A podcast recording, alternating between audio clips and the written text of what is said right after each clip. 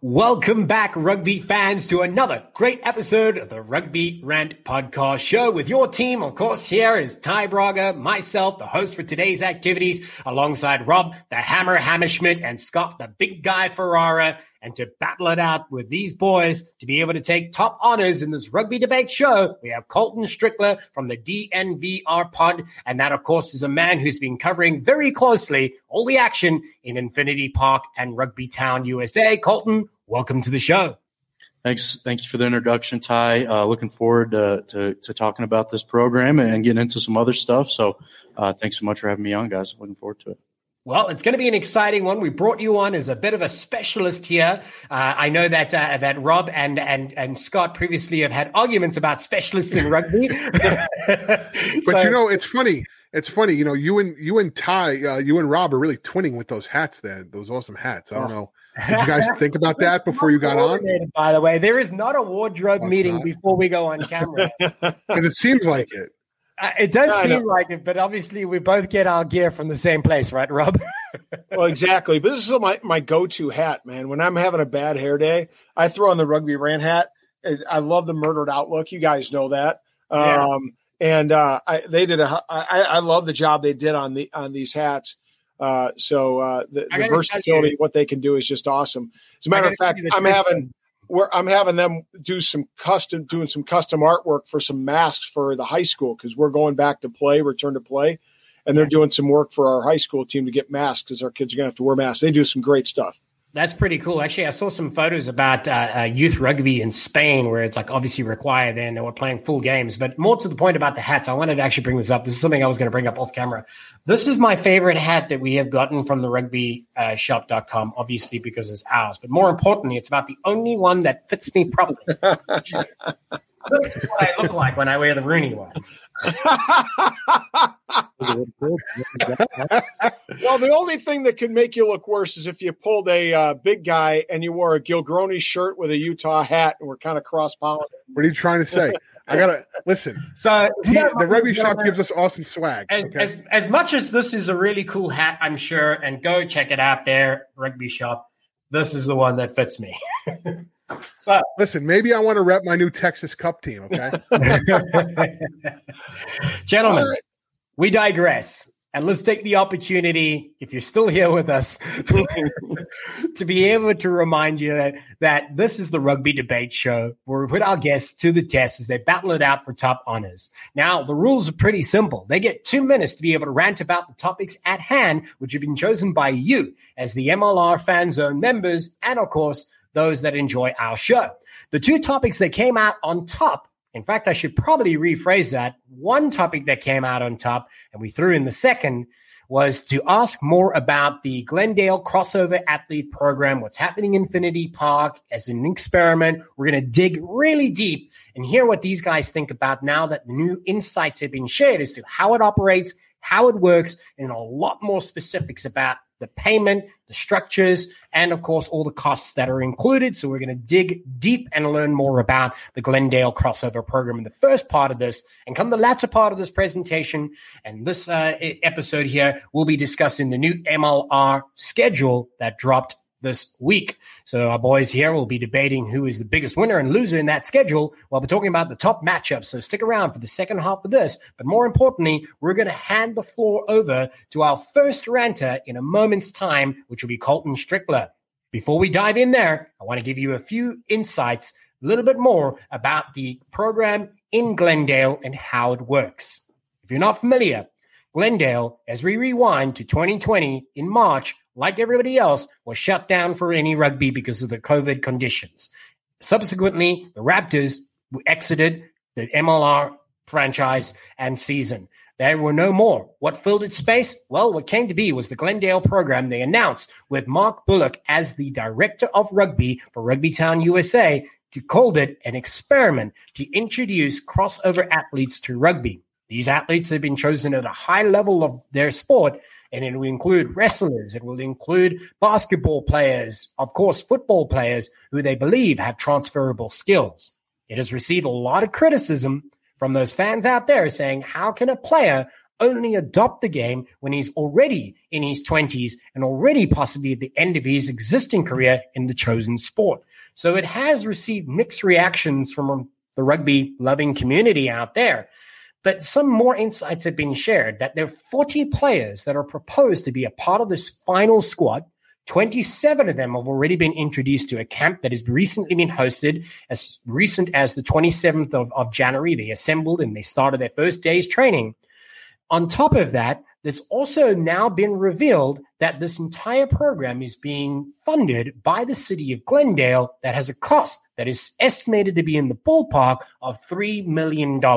So these are some key points that we have now helped you understand the context of the conversation. Let's dig deep and share what these guys think with Colton taking the floor. So your two minutes start now. Yeah, thank you, Ty. So I got a lot of a lot of takes on this right here. Um, and I think that this is not, you know, it doesn't deserve all the hate that it's getting. And you said it perfectly yourself, Ty. Like you said, this is an experiment.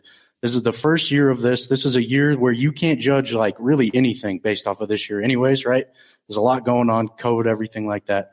Um, but it doesn't deserve all the hate that it's getting. And, and I'm going to kind of piggyback on a point that I just saw in your live show an hour ago or whatever. And, and you had my guy, Nick Boyer, on. Love Nick Boyer. Nick Boyer has been on the DNVR the, the DNVR Rugby podcast uh, two times. I got to know Nick very well when he was a member of the Raptors, and he, and he made a point that he said, you know, he he hopes Glendale does well. He he wishes them well moving forward, but he doesn't think that that doing this, introducing rugby to these guys that are 21, 22, 23, um, that that is the way forward for American rugby, and that's something I don't necessarily disagree with Nick. I don't think it is the way forward, but it is a way forward. And I feel like that way is worthy of being explored. Um, there's a lot of ways, you know, to, to, hit the golf ball into a hole, right? You can, you can you mix up your clubs. You can hit driver first hole. You can hit your wood first hole. But as long as you make the, the ball in the hole, that's what matters, right? And this is like, this is something that is worthy of being explored. These guys are, you know, incredible athletes. He, he also made a point I saw in the first part um, talking about it doesn't, you know, it's not all about how strong you are, how fast you can run a 40. It's what happens up upstairs in your brain. It's another point I don't necessarily disagree with, but I think it, you know, it certainly helps, right? It certainly helps to be, to be huge, to be extremely fast, to be extremely strong. Uh, and, and like I said, it's going to take time. I think going into this, you have to, to be you know, real with the expectations. Uh, you mentioned the goals earlier. I've asked Mark Bullock about those goals in particular, and and and he pretty much said, you know, you, you got to aim high. Why why work for you know why do anything if you don't have something big to work for? Um, that's that's kind of my take on it, and, and I'm sure we'll get into a little bit more. That's just some of the few things I wanted to get off my head right at the top. Right. So, a couple of things I like there that you said that resonated with me. The first is, I'm not sure if it's the right way you phrase it, but you said that it's not the way, but it's certainly another way to be able to approach rugby development, right? It is a way, yeah. And and and you know, and I love that. You know, there's many ways to be able to to do what we do. You need to be innovative. You know, don't keep going down the same path that's been tread so many times. You know, this is innovation at its best, and Mark Bullock did describe it as an experiment. So the second thing you said is, yeah, you know, being big isn't only you know the primary requirement to be a rugby player when you choose a football player and go, well, you're big, you're strong, you can play rugby, right? It's not as simple as that, but as you said, it certainly does help, right? Yeah. So some of these, the, the, the athleticism is, is certainly important. The physicality that they're used to in their chosen sports before joining rugby is relevant. These skills were highlighted recently when they shared a pilot video, which is about an hour long. If you, if you haven't taken the opportunity, if you're watching this or listening to us on podcast, go and check them out. Crossover uh, Academy program. They've just released their, their video. It's about an hour long and it shows you the drills that they go through. It shows you the training techniques. It shares the philosophy and it shares the goals. Now, more to that point about the goals, as you pointed out there, Colton, the goals have to be set high, right? Because you got to shoot for the uh, for the stars and, and hit the moon. So let's see what those goals actually are. Recently, the Guardian had published an article and it cited many points about this program, one of which was the goals. So let me share some of the goals that they have outlined for this program so people recognize what they're trying to do. One, they want to be able to produce five to 10 players that will represent the US national team by the year 2023. Of course, coincides with the next Rugby World Cup. Secondly, by 2027, they will only want to be able to be able to compete and have players in that side. They want to be able to have those players contributing to a, a win at the Rugby World Cup to be able to take the title uh, while representing USA Eagles.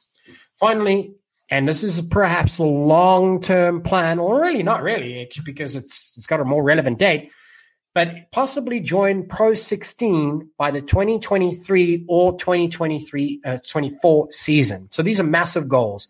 With that understood, I'm now going to hand it over to our next ranter, Scott Farrar. What have you got to say? Let's get hot, fellas. So I think that you have to you have to realize a lot of the hate um, that's going around online that Colton was talking about was, well, who are they going to play? Well, obviously they can play whoever they want to because they're not in the league. And I think that's one of the structures that people don't realize. You know, I think Glendale, when they were in the MLR, they saw that the the the rate was expanding, the expenses were expanding. If you take your operation and make it independent, now you could say, all right, we really only need to play, let's say, 12 matches, right? Versus this year in the MLR, it's 16 matches. Next year it could be 20 matches. The year after that, it could be 24. And now your expenses are you know this much versus this much. Um, so i think that's one thing that people aren't realizing. And how does how does a typical pathway player from the united states play? They play in their d1 clubs. They play in the mlr they play at d1a schools. And then they go on to be selected for the eagles. So this team is going to play those D1 clubs. They're going to play MLR Academy. I believe their first match preseason is going to be against the uh, Giltinis Academy. So, I mean, it's not far fetched that these guys are going to play the same competition a, a person who played rugby in high school would be playing and could be on Team USA. I do have to also point out Colton brought up two good points or brought up a good point about um, things that, that Nick Boyer said. What's one thing you can't teach a lock, fellas? To be six eight. What's one thing you can't teach a prop? To have the girth to be a prop. So there are things that some of these crossover athletes have as far as height and weight that don't come naturally to other people. I think they're going to see more of a um a, of an effective rate of turnover to like you know other squads of you know basketball players being locks, um, props, flankers. I could see a lot of upfront guys uh, turning that over um, just because there's a little less of the head game there. Um, you know, just teach them the basic skills, teach them how to scrummage, which is going to be uh, easier. And to be honest, for football players, you know, getting low, be, having your back straight, keeping your head up are things they already do anyway. So the finer points of the scrummage is something that you be, you can be taught. Um, and then, you know, they can figure out the cheeky way af- after that. But, um, yeah, I do think it's getting a lot of hate for no reason. I do think we can have that. I think they can find 10 players to be on, to be Eagles by 2023. I do think that's an attainable goal. And they might not be nines and tens. They might not be, you know, your fullbacks. And who knows? You have a good wrestler. He could be a great fullback. He'll be your last line of defense, and you just have to teach him how to use the, the boot a little bit. So, I mean, I do think you can find that. Right. So, I want to be able to hone in on, on a particular point you said is that, okay, certain players have the skill set already. They possess the skills whether it also be in physical uh, physicality, it be in stature, it be in form, it be in endurance. You know, there's so many aspects of what they already do that can be transferable. But you're not suggesting that that's going to be your nine or your 10 who's got that rugby yeah. IQ that has been bred into him over a 15 year career, which arguably so the US is already lacking, right? So and and here's here's another thing. Hold on. Here's another thing, Ty. Sorry to interrupt you, but we had Rob Aremescu on, and he was talking about the difference between some of the D1 right. A uh, rugby teams in in uh, uh, playing in college, and he said there's there's like you know out of the top 25 teams, only the top 15 teams are actually playing and practicing five days a week, like a like a normal quote unquote a normal uh, um, team would do. So you already have guys you're taking from football, wrestling, basketball, baseball, hockey that if they play D1 or you know D1A in college, they already have that mindset of we go to work 5 days a week and we enjoy the game on Saturday. So I think it's easier to flip those guys into the training schedule than it could be for some guys who aren't used to that as well. Right. Fair points. So talking about the athletes that they've targeted, right? Now circle back around to something I said earlier that they had sourced oh gosh, they must have gone through maybe more than a thousand different people online and, and, and through their Instagram accounts. They were connecting with these athletes to and entice them to be able to come across and really a recruiting campaign of their own. They settled on 27 of these guys to come. Here is where some of the criticism lies out there for fans, and I've watched it kind of brewing inside the fan circles online.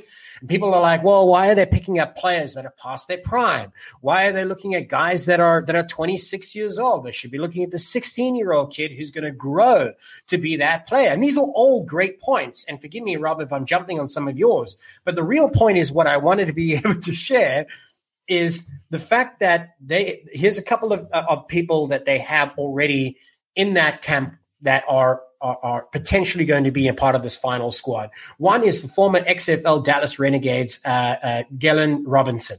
I hope I'm saying that correctly. Another is the CFL, so uh, player from the uh, Calgary Stampeders. Um, he is also uh, we got Gerard McDowell. That's uh, the name there. Former defensive lineman, now training with the t- as a tight head prop. So there's a transferable skill that that Scott had mentioned, right? So it, it, at least the stature and the, the build is right. I mean, do you think? Let me just throw this back to to to Scott for a moment. That a defensive lineman could be a great tight head prop.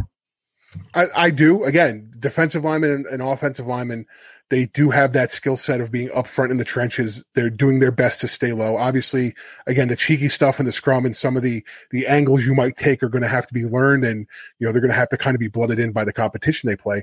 But to to point out the age thing, that's great. We can look at the 16 year old, but in two years from now, he's 18. Is really he really going to be selectable for the Eagles in an upcoming World Cup? Or are we going to have a 28 or 29 year old who's who can actually be selected you know he's of a of, of a more mature age again he's been playing sports that had that that intensity you know in college probably they probably went to a high school that did that as well so that's where i think the age thing I, I see I could see what people are saying to build it up that way, but if you want an immediate result in the next World Cup, you can't do it with a 16 year old. Can, can I jump in right there too? I don't want to jump out of turn. Is, I, I, I, think I, yeah, you guys, at this point, I just want to be able to know. Sorry, Rob, but hold on. Well, you know what? Hold on. Wait, wait, Colton. I'll make it better for us. Hold on. Just stay there. okay, so, God. for those of you that don't know, I took Rob off screen because he's complaining. Right, let me put him. oh put him man, I feel bad. Rob, like it's 17 minutes in, and he said hi. I'll zip it up after this. That, that's the equivalent of a of a no wrap tackle right there in a in a match. right. Okay. So, so Colton, finish your thought, and it's swinging it over to Rob for his ten minute rant. Yes, I think to your point, like say you do identify the sixteen year old, he has high school All American potential. It, odds are that kid's probably what the best high school football player at his school. He's one of the better high school football players at his school. He plays baseball, he plays basketball, he wrestles, something like that. I think like this is like where in lies the issue is like that kid is more than likely going to go to college and and play football. He's going to if he gets a scholarship, he's going to go do that. And then you're you're left with kind of like where these guys are just getting introduced to rugby right now. You have to hope that he comes back to the game when he's done doing whatever else he's doing. And I just want to throw uh, so I'm going to throw one more name out there. Nick Civetta learned to play rugby as a freshman at Notre Dame. So let's oh, not let's not make it seem like for, for for the yeah, U.S. landscape in let, general. Let, yeah, let's let's not make it seem like Eagles don't have that pathway where they start after high school anyway. Rob, the floor is yours. Oh, oh, it's my turn now. You mean I get to actually t- beautiful. So uh, let me just say that my response to this is is very nuanced, and I want to be careful here because I'm not going to take away from the points that either uh, Scott or, or, Colton talked about because I think they have some merit and validity. But I'm going to start off by saying this. I, I said the last time we talked about this that some of the the three greatest Eagles that we've had in the history of USA Rugby were crossover athletes. And and so I'm not saying it's not possible.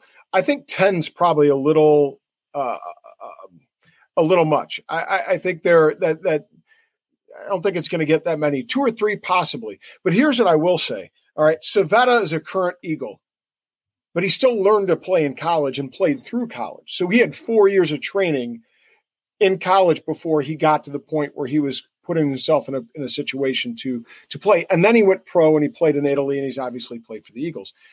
How many guys have we seen in the present day that have made that transition, like Hodges did, like Lyle did? Um, and I, the point I'm getting at here is that was 2003, eight years after professionalism in Europe of rugby. We're 25 years on in professionalism right now right? And so the game in the United States advanced. And here's what I'm going to say: as the MLR gets better, and gets to be a better brand of rugby, which has grown by leaps and bounds over the last four years, uh, you're going to see the crossover athlete become. Uh, it's going to be more difficult for them to make the transition. Why? Because more and more people, uh, players, will go through the MLR, go through the professional ranks, uh, and make their way into the Eagle squad, and it'll raise the game of the Eagles if they do things right, if the MLR does what it's supposed to do. Now, that's not to say long term crossover program couldn't develop itself into a pro model, uh, but I don't know. It may become extinct. Is I guess my point. To to that point, though, about the MLR being the logical pathway, I suppose is the best way to describe it, at least for now, right? Because what Glendale is proposing is an entirely new pathway that hasn't existed, right? And that takes time to be able to develop. Trailblazers often are seen as, as, as nutters at first, and then at the end of its success, they were visionaries, right? But more to, to, to the point that I wanted to bring up was in that article that was recently released by The Guardian, a quote from Patrick Guthrie, I shall read. Our goal is not to support the uh, the development of MLR in any way. Not that we are uh, against the MLR, it's just that the MLR has gone a different direction. I'm going to swing this over to Colton. Uh, actually, let me throw it back to you, Rob. Let me throw it back to you because well, you're the one who brought that up. I, I, what's interesting about that quote is what it what it's not saying, and everybody. And, and I'm going to look at a different angle in that um, I think to me it highlights the rub that exists between Rugby Town and the MLR. Um, I think that there's a deep seated rub, rub there, and it's the direction that the MLR has gone. Uh, if I had to guess, it sounds to me like there's a bit of an axe to grind with some of the some of the players inside the MLR, and I'm talking about specifically Gilchrist. Right. So, so one of the criticisms that that that we had when, or at least one of the speculative things that that came out of the exit of the the Raptors from from Major League Rugby was that they had cited that there was increasing costs that were kind of almost spiraling out of control was their thought.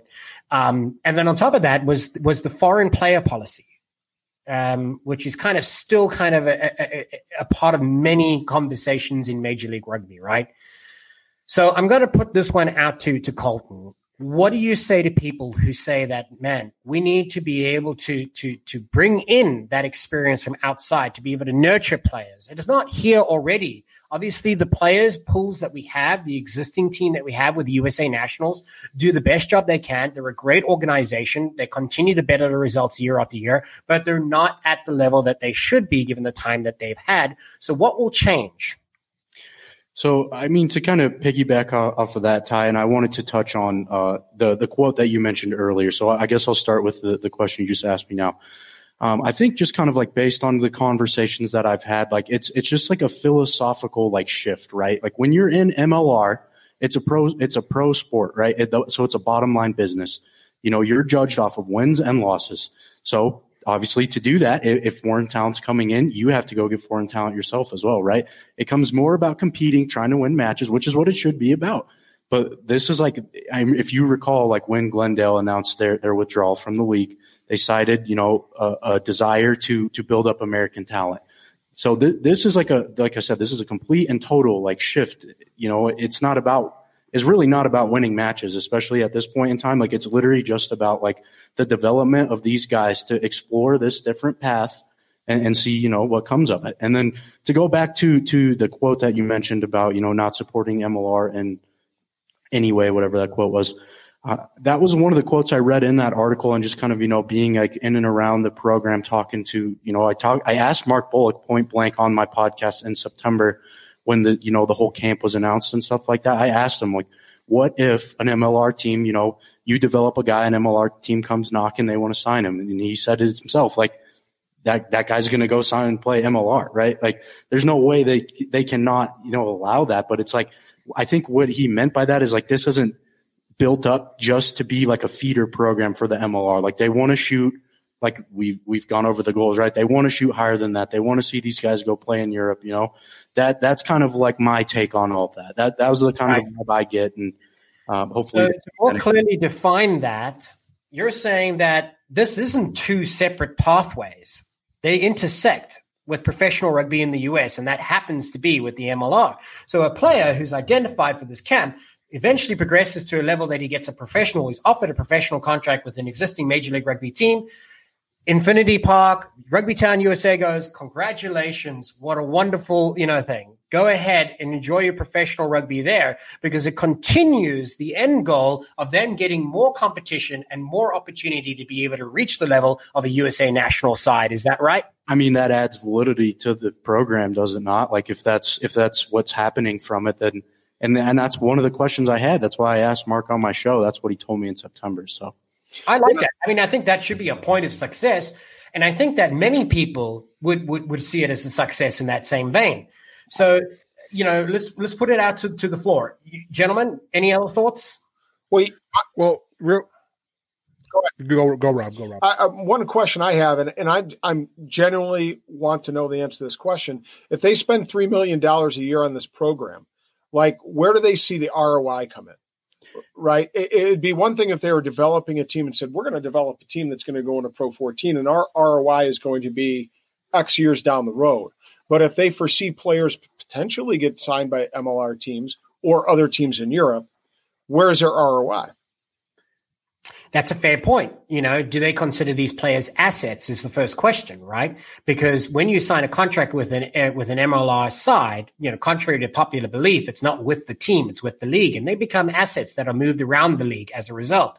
You can buy and sell contracts. There's, you know, they're they're products of what you've created through your academies, and that structure is the same for professional sports across the globe, right? That's how they make money. If I understand you correctly, Rob, you're saying you lose this player. So really is it a noble cause because you don't see any return on, on your investment. Um, is what are your thoughts? Well, I, I think the, the ROI will be the re- revenue they get from whatever matches they're playing in, in Infinity Park. Right. I mean, that, that's the, the, the long-term goal is to help out the U.S. national teams as a whole the short term to get there is having these preseason or these preseason, these academy, these club matches, these out of, let's say, bounds matches because they're not in a, a specific thing, and people are going to show up to, to watch and play rugby. I mean, we we know it's it's going to happen. Mm-hmm. The the comment I had to Rob, and, and, he might not have an answer to, to this, and that's okay, is he was talking about, oh well, it might the MLR might outgrow the pace of what this crossover thing is doing. I don't think so. Un- unless rugby becomes the number one sport, the best athletes are going to play other sports. That's so. In New Zealand, the best athlete goes and plays rugby. The second best athlete goes and plays basketball. In the United States, the best athlete plays basketball or football or hockey or baseball or volleyball or they go to the racetrack or martial art. You know, rugby is so across. yeah, I mean, rugby is so far down on the list for most people as far as the best athletes. So I think in in here for us that the, the crossover program will always have enough guys if they continue to do but it. we don't uh, USA rugby doesn't need the best athletes in the United States to progress into the tier 1 status or even be competitive in if for a World Cup. They don't. We have 330 I, I disagree. We have 330 million Americans. New Zealand has 4 million the the pool of athletes in the United States is so much greater that even if we find guys who to that point though begin, be, who begin to play rugby at a, uh, what's that? I, I, yeah. So coming circling back around to, to to the point about the pool of athletes um you know one thing you have to be able to, well that i like that that scott had mentioned was but but hold on hold on. Wait wait. Go back to the pool of athletes. You have the eddie jones rule of academies. Right. who's the all blacks academies yeah, the the Islanders, Tonga, the Pacific Islanders. So they're they're pulling the best Pacific Islanders. They're pulling the, the, the best athletes from the Pacific Islanders to be on that All Black squad. So how many people are go, take England? How many people are in Wales? How many people are in Scotland? Uh, but, so but my, que- my question is, so, are I, my question to nations, you? Those are tier one nations, and we still and where the best and the best athletes. Te- okay, so tell me. From. Uh, we don't need give me athletes. give me another we don't need. Give me another sport. Give me another sport in the UK that's drawing the best athletes besides rugby. Soccer. Maybe maybe soccer. Not maybe it is. Soccer. Maybe maybe hurling. Cricket. You know. So cricket, but that's what but that's what I'm saying. We're talking about American football, baseball, basketball, lacrosse. You know, it, it, it, rugby is so far down the list on that athlete scale that I, I, we're, I we're, we we do need the best athlete. Yeah, what you are mentioning was actually mentioned in an interview. I can't remember who it was, whether it was Bullock or it was Pasquet or it was um, Gross. I'm not sure who, but somebody in the camp there at Rugby Town, and maybe you can correct me who who said this, but echoed very much the same thing Scott's saying: is that the best athletes in America are not probably playing rugby. All right, this is at least how they they identified the need for this. The second half of that that that uh, conversation was when you look at the opportunities that exist for professional athletes. Let's take football for example. It is notoriously known that from that filter, from playing the best college ball that you can to getting an NFL contract, is very very small. That window. How many great athletes are just not good enough to reach that level, but would make great athletes in any other sport? So it's an interesting question, right? A lot, but yeah, and, and that's kind of where I'm getting at. Look, once professionalism uh, begins to take root in the United States, and MLR players get paid a wage that's reasonable and commensurate with what they're being asked to do on the pitch, right? More kids, more athletes will see that as an opportunity. And again, my point is, we don't need the number one athletes, right? We just need very athletic kids. You're talking about a, a kid that might go to a D1 uh, double A program or a really good D3 uh, football program that's nationally competitive that has grown up and played rugby and decides, hey, here I can't I can't make the pros, but uh, uh NFL, but I've developed enough of my rugby that I can continue to develop and make and become a pro rugby player. But that's but that's the caveat is how many of those guys are playing rugby and then going to those those D three, D two, D one schools. Well, so I, what, there's because it's not I, I coached one. It's okay, but you coached one. How many? But how many college football players are there in all three divisions? That how many of them played rugby? So my point is, what they're doing is they're they're taking out the fact that USA Rugby can't compete in the youth rugby programs right now for whatever reason, whether it's monetarily, them never doing it correctly, you know, the union's not getting together to do it, whatever the, the amalgamation of problems we have with youth rugby. And they're saying we can get around that by taking these athletes and giving them the basic skills and getting them that game experience to try and get them to the national. Oh, I get, team. So until until we build the youth program, I get the program. I don't have a problem with what they're doing, and I think it's a noble and great thing. That's not my point. I'm just saying in the long term, it's going to become I, if MLR is successful and pro rugby is successful, it'll become extinct. That that right. of the program will become extinct. Rob, I, I still though, I still disagree. I still disagree. That point though, you're, you're, you're thinking probably like if we take it on the face value of what they have said, their target is 2027 at its longest goal. So you know, really, we're talking about not this World Cup or the next World Cup, but th- that goal. Let's focus on those again. Is it realistic? Is it feasible? Is the true question here, right? So by 2023, to be able to have as many as 10 players that are representing the US national side um, for the next Rugby World Cup.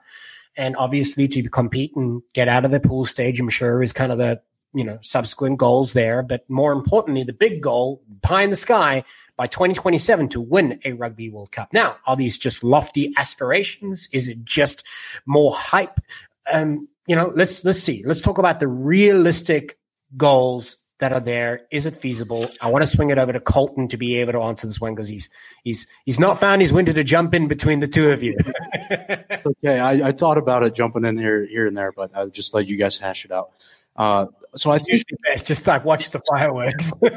and uh, I think like one thing that that we should consider here is like I'm going to go back to the point I made at the beginning. Like, it's not the way, it's a way. So, like, to your point, Rob, like, if, if MLR keeps progressing, if professionalism keeps progressing, you're mixing in like these guys that have just learned that are, you know, six, five, they run four, six forties, they can lift, uh, I don't know, 500 pounds. Like, you're mixing in those guys that, that are pretty raw at rugby still. They're in a full, you know, they're in full time training environment, but they're practicing a lot with the guys that have been playing MLR, with the guys that have played rugby for, you know 15 20 years of their life. Like you're mixing that all together and i think that could potentially like be you know what you know could help you get over the first little hump.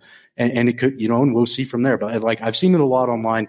Um, i agree with it wholeheartedly. Like it's just going to be proof is in the pudding and it goes back to bullock's thing. Like this is an experiment. If you know if they come to find out they play this spring they play you know next year and they decide, you know what, we, if we play like a, a full team, we have 15 guys on the pitch and none of them have ever played rugby. That's not, you know, that's not proving to work for us. You know, what if they go eight guys on the pitch that never played rugby with seven guys that have? Like, you know, you have a, a back line of experienced, you know, backs or, or something like that. I think, you know, I think like it's a Rubik's cube, and I think you know we're we're twisting it around. We're seeing what works, and ultimately, like we're going to see what works. You know, right. I love all the points that have been shared. Just a few more to be able to round out this particular segment talking about the Glendale crossover athlete program that is ongoing. It is an experiment. Mark Bullock had identified as that. And again, that's the director of rugby for Rugby Town USA here's a man who's of rugby pedigree. You know, he knows what he's doing when it comes to the rugby landscape. He's got great support staff with him. He's got the right people surrounding him, and he's got the athletes who have the potential. Will that potential, of course, be met? We don't know. You know, they've got their first goal set for 2023. I guess at that time we'll be able to evaluate whether this experiment has been successful or not. However, in the meantime, I think it's pretty cool that you've got an organization that is willing to be able to try something different and willing to put a ton of money into making it happen. Because I have always said, and this is coming as an outsider's point of view, I'll call myself that for the purpose of this conversation, that I have always said for many years, obviously, me being South African, having rugby a part of my life from as far back as I can remember, looking at the US, if they decided they wanted to be able to do be great at something and put money towards it, they usually achieve it. And I hope that this is one of those cases where I'll be proven right again, but only time will tell. And for the now, we understand that all of us on screen believe that it's an innovative idea. Whether it's the solution, we don't know. However, we can agree that this is something that, if it works, will only add value to the greater rugby community in the US and across the continent. So let's take a few moments to be able to step away from this conversation. We'll be back in just a moment after a word from our sponsor. It's that time again, everybody. You know your favorite part of the rugby rant when the big guy does his manscape read. Valentine's Day is upon us, fellas. Make sure you are ready for wherever the night is going to take you. Our friends at Manscaped, the global leaders in men's and women's below the waist grooming, are here to tell you that you need to take uh, use the best tools for the job so you can be ready for anything on that special day. You know, uh, two million men are already trusting Manscaped products to groom you know, make sure you're one of them. The big guy, you know, since since college pretty much has had, you know, grooming issues. You got razor burn, you got nicks, you got cuts, and you know, Manscaped 3.0 uh, lawnmower gets rid of all that. They have the uh, perfect cutting uh, edge ceramic blades to reduce those grooming accidents, and actually also has skin state, uh, safe technology. It's it's actually patented, believe it or not. It's also waterproof, which prevents a mess on the bathroom floor and in the sink, especially when it comes time for Cupid to shoot that arrow like Toronto is going to do down in uh, Atlanta now.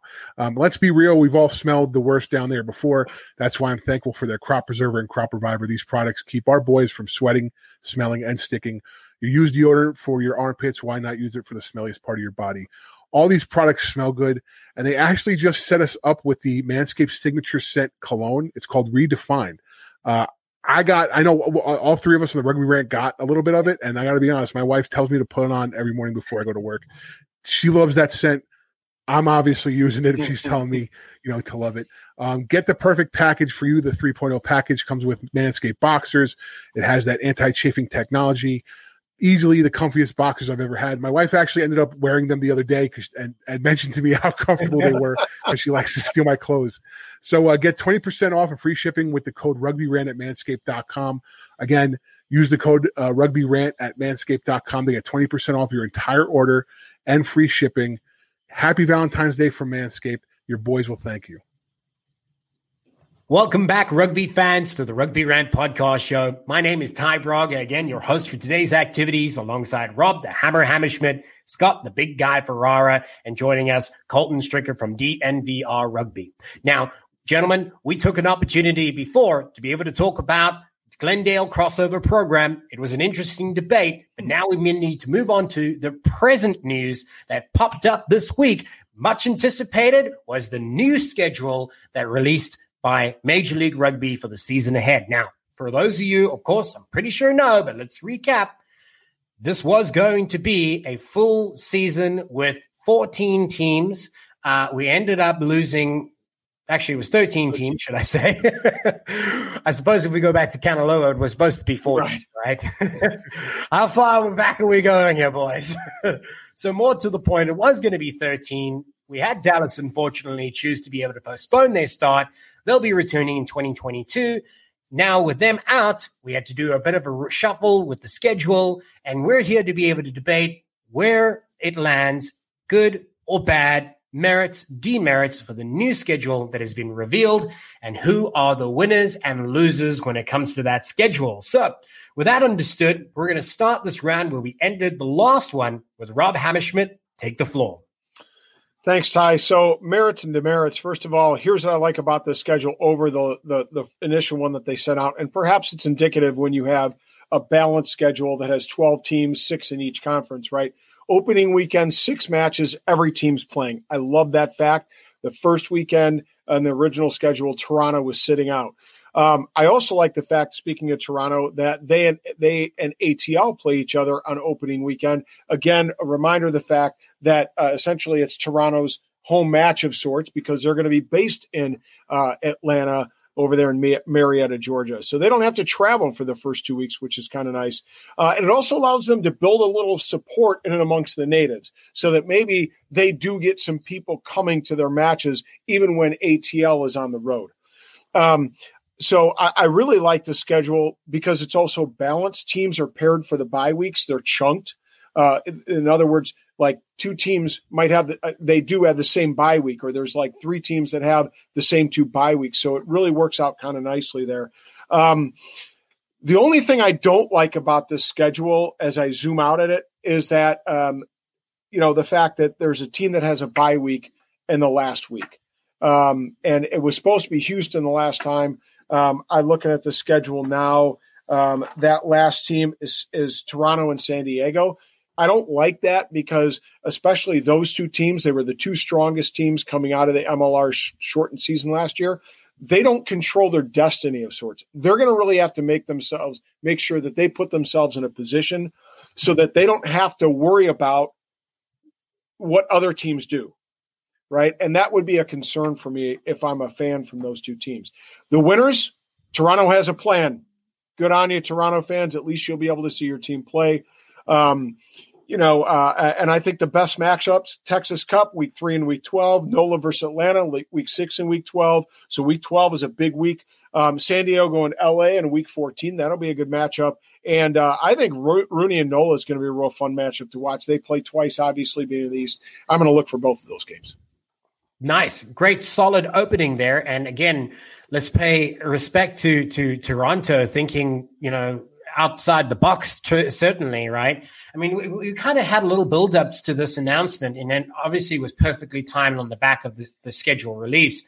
But it made so many uh, so much sense to be able to to you know, as you pointed out, to be able to leverage the community, rugby community there in Atlanta. So when Atlanta's on the road, maybe Toronto has a home game that can still have some attendance. You know, these type of things.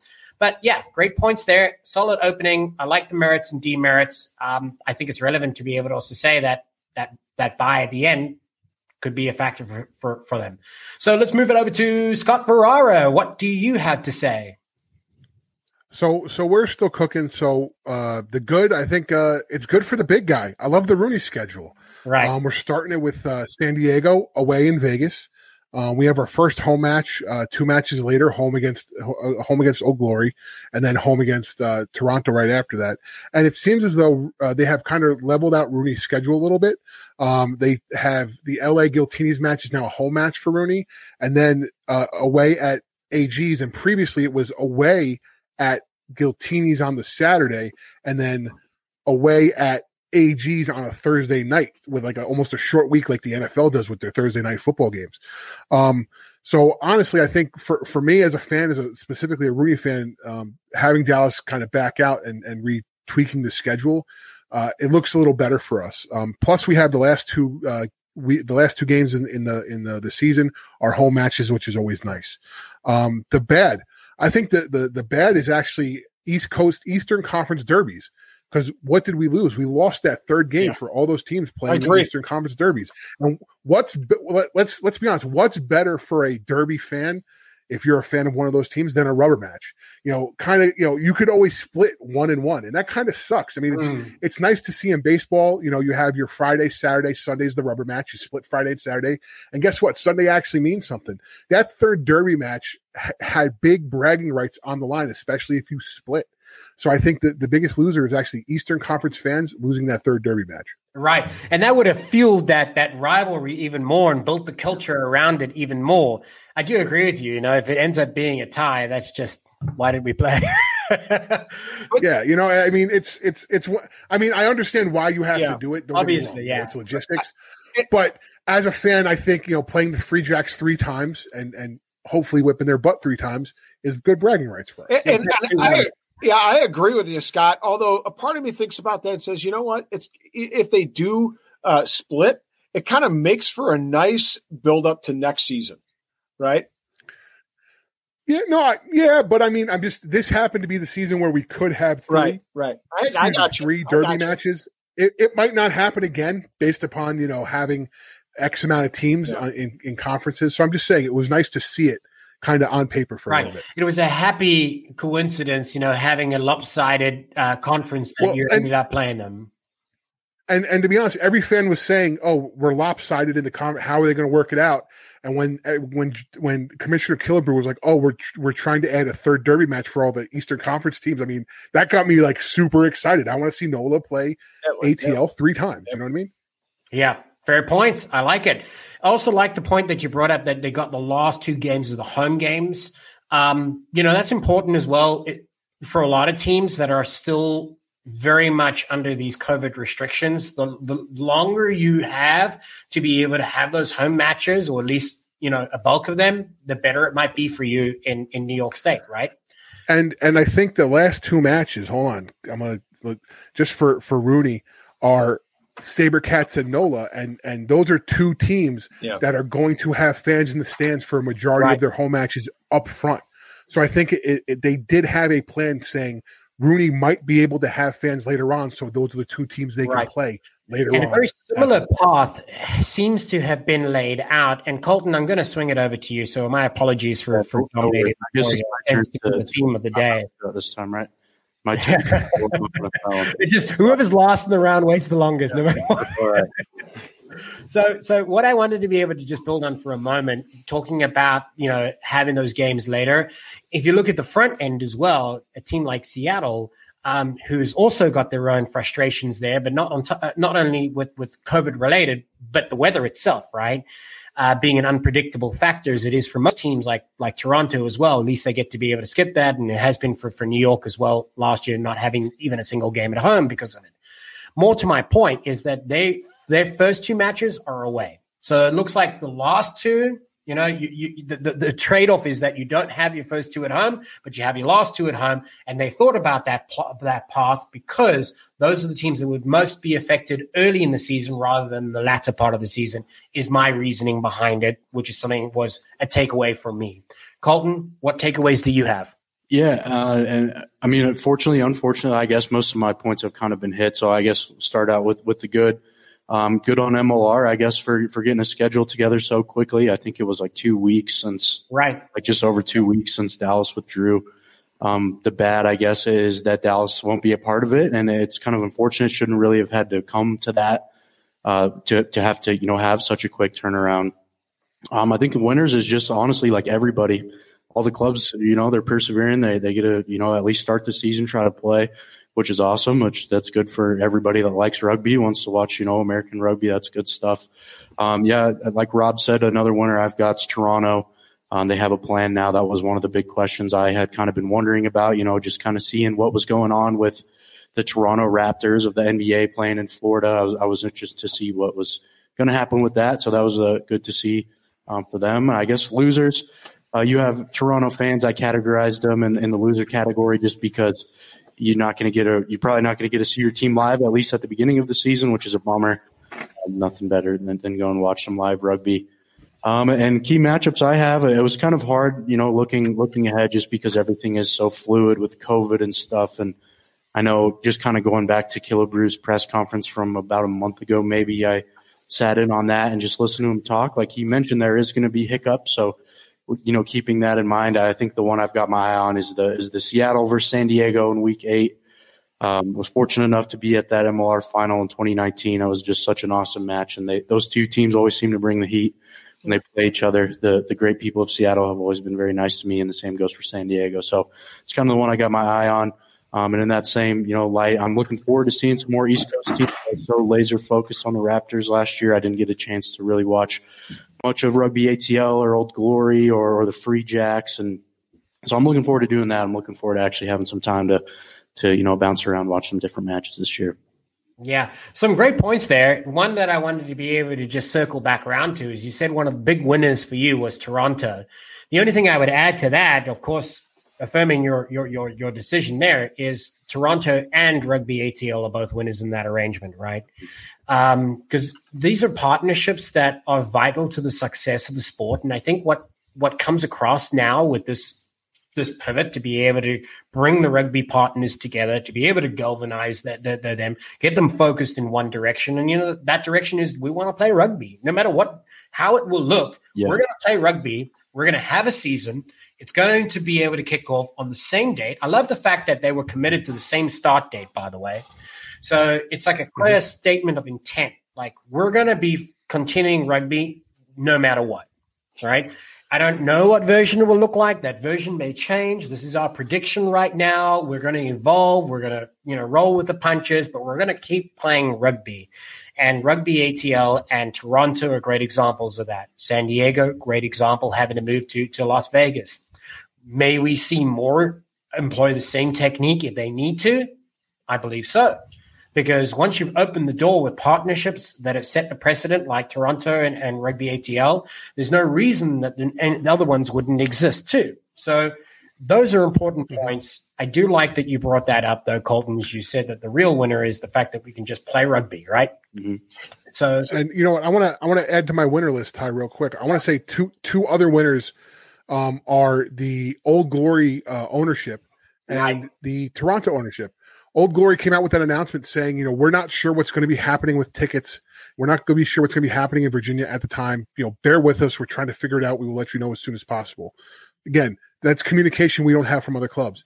The communication from Toronto today said, we are doing our best to try and get the Arrows back into Canada in this season. Mm. So they they they laid the expectation up front. We are going to try to do our best to play in Lamport this season when the if things can open up and we're playing in rugby ATL in the meanwhile. So I think they it, it it's it they might not be able to play in Canada, but you know they're fighting to. And right. that's that's why that communication is important.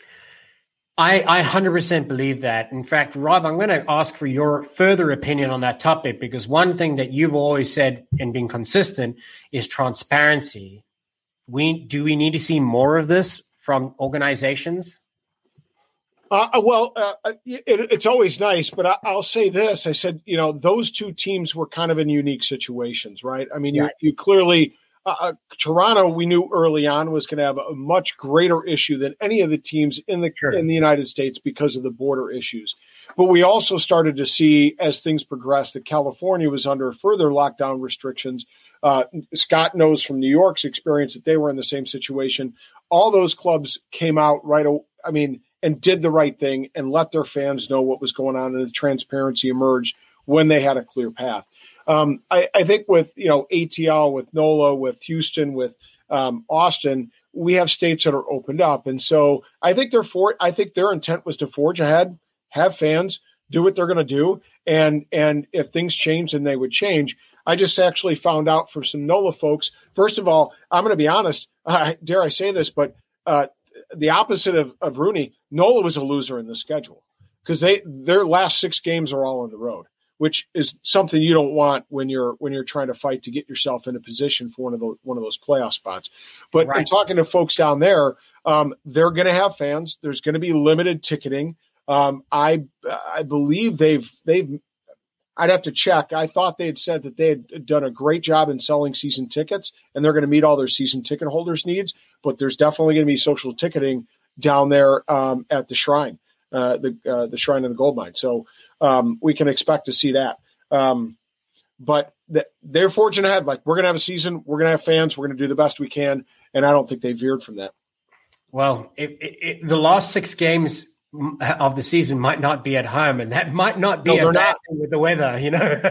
Right, right. You know, Right. and also you get your games up up front. You know, you can get money in the bank. You know, you you got something. You know, if you get halfway through the season, you realize that you've hit some of the metrics that you had set for yourself that season. You're in a pretty comfortable position, and everybody else might very well have to wait halfway through the season to even begin taking tickets at the door, right?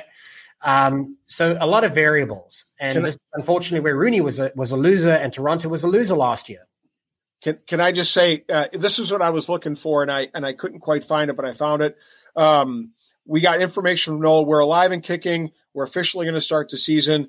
Uh, we're definitely playing. Uh, we're going to follow all the COVID guidelines. We're going to be safe. And they said we have doubled our season tickets from last time at this year, uh, last year at this time, uh, but we're only going to be able to fill the stadium with twenty five percent until further notice. So they're starting to trickle things out. Um, Right. But that's good news for for those people that are committed. So let's put that in context. First of all, fantastic news, right? We want to, no matter what team it is, we want to hear that tickets are selling, right? Bums and seats. That's what's really the, the driving the revenue at this stage. But correct me if I'm wrong. Isn't the the gold mine a 10,000 capacity stadium? Um, yeah, something like that. But you know, realize thereabouts. The the one I believe the one sight line gets a little tough as you head into right field. What was right field? Um, but you know, Well, if memory serves me well, it's in the ballpark of a 10,000 seat Yes. stadium. So Yes. at 25%, here lies my point. Then you're looking at 2,500 fans. The average attendance in 2019 was only 2,520 per an MLR match, and that was before COVID. So really, they could be operating at levels that were pre uh, pre COVID because they have a larger stadium. All right, Yeah. and they had done a great job of selling their pre pre sold tickets. So good points. I mean, and and I think there's a trade off, and the trade off there is the sight line might not be as good, but but you are in the stadium to socially distance safely. So I mean, Right. as if if I was a Nola fan and that was the option, I would still, me personally, I would still be doing it. Right, because we all just want to be able to experience rugby firsthand, right? I mean, to be a part of the game day experience is something that we all miss. Um, so, well, not to have make you again- not to make you jealous, Scott, but my plans are to go down for the 27th of March, and I will be seeing on the new schedule RUNY and Nola uh, lace it up and do battle at the gold mine. Suck it, suck it, Rob. so, what is your response? Suck it. so, gentlemen, um, we I think we've stayed stayed the course in this one. I mean, yes, it, it's all up to debate. It, it's a matter of perspective. It depends on who you're a fan of, and you know if you're able to attend games or not. Thinking if it's in your favor or not, because we tend to personalize our experiences, and you know, I guess the fans will decide. But ultimately, we want to make sure that everybody gets to be able to play rugby, host the season, support its launch, support the teams if you are able to as safely as possible. And if you are not, hopefully you'll have the opportunity to be able to watch it online through your streaming service. Do your little bit. Every little bit will help, right? And uh, we as fans play our role, perhaps more important than ever before. Um, talking about upcoming schedules, um, we're going to have a special opportunity. I wanted to be able to drop this before we head out. On March 17th, we have secured the opportunity to be able to have on our show in a run pass or kick interview, Mr. George Killebrew himself. Three days before the opening of the season, he has chosen to join us to be able to share some special messages just before the season starts. So make sure that you tune in um, to the Rugby Rant. You can find us online under the handle at Rugby Rant Pod. You can find us on all the normal social media platforms of Twitter, Instagram, and of course Facebook, where you'll see this episode and all the others right there on the Rugby Rant page. On behalf of myself and the team, we need to be able to thank you for watching this episode. Drop a comment down below. But before we head out, we need to crown a winner. So, who will it be, gentlemen? It has been an interesting debate. I'm not going to fuss about this one because I think I'm pretty sure. No, I'm sure. I'm sure who the winner is on this occasion. And I'll hand the, title to Mr. Scott Ferrara. You are the winner of this round. Again, is that two in a row? It's two in a row, and as Macho Man Randy Savage used to say, "Just a cup of coffee, man. Just a cup of coffee." well, folks, uh, I do hope that you've enjoyed this episode here on the Rugby Rant. And make sure that you give us a like, follow, share. Um, Scott, do you want to let everybody know where they can hear our episodes? Yeah, so we're on uh, Apple iTunes, we're on Spotify, we're on Amazon Music, we're on Stitcher, we're we're pretty much uh, Google Podcasts. Anywhere you can get uh, podcasts, we are on. You can get all of our back catalog, and if you're on Apple iTunes listening to us, please rate, review, and subscribe. It helps us out. It helps people get get to know us. It gets the word out there. It spreads us out. So please rate, review, and subscribe. Excellent. Colton, before we head out, we like to be able to do as tradition, be able to give the floor to our guest. Send a shout out to anybody you think is important, friends or family, or perhaps you have a special message you want to share.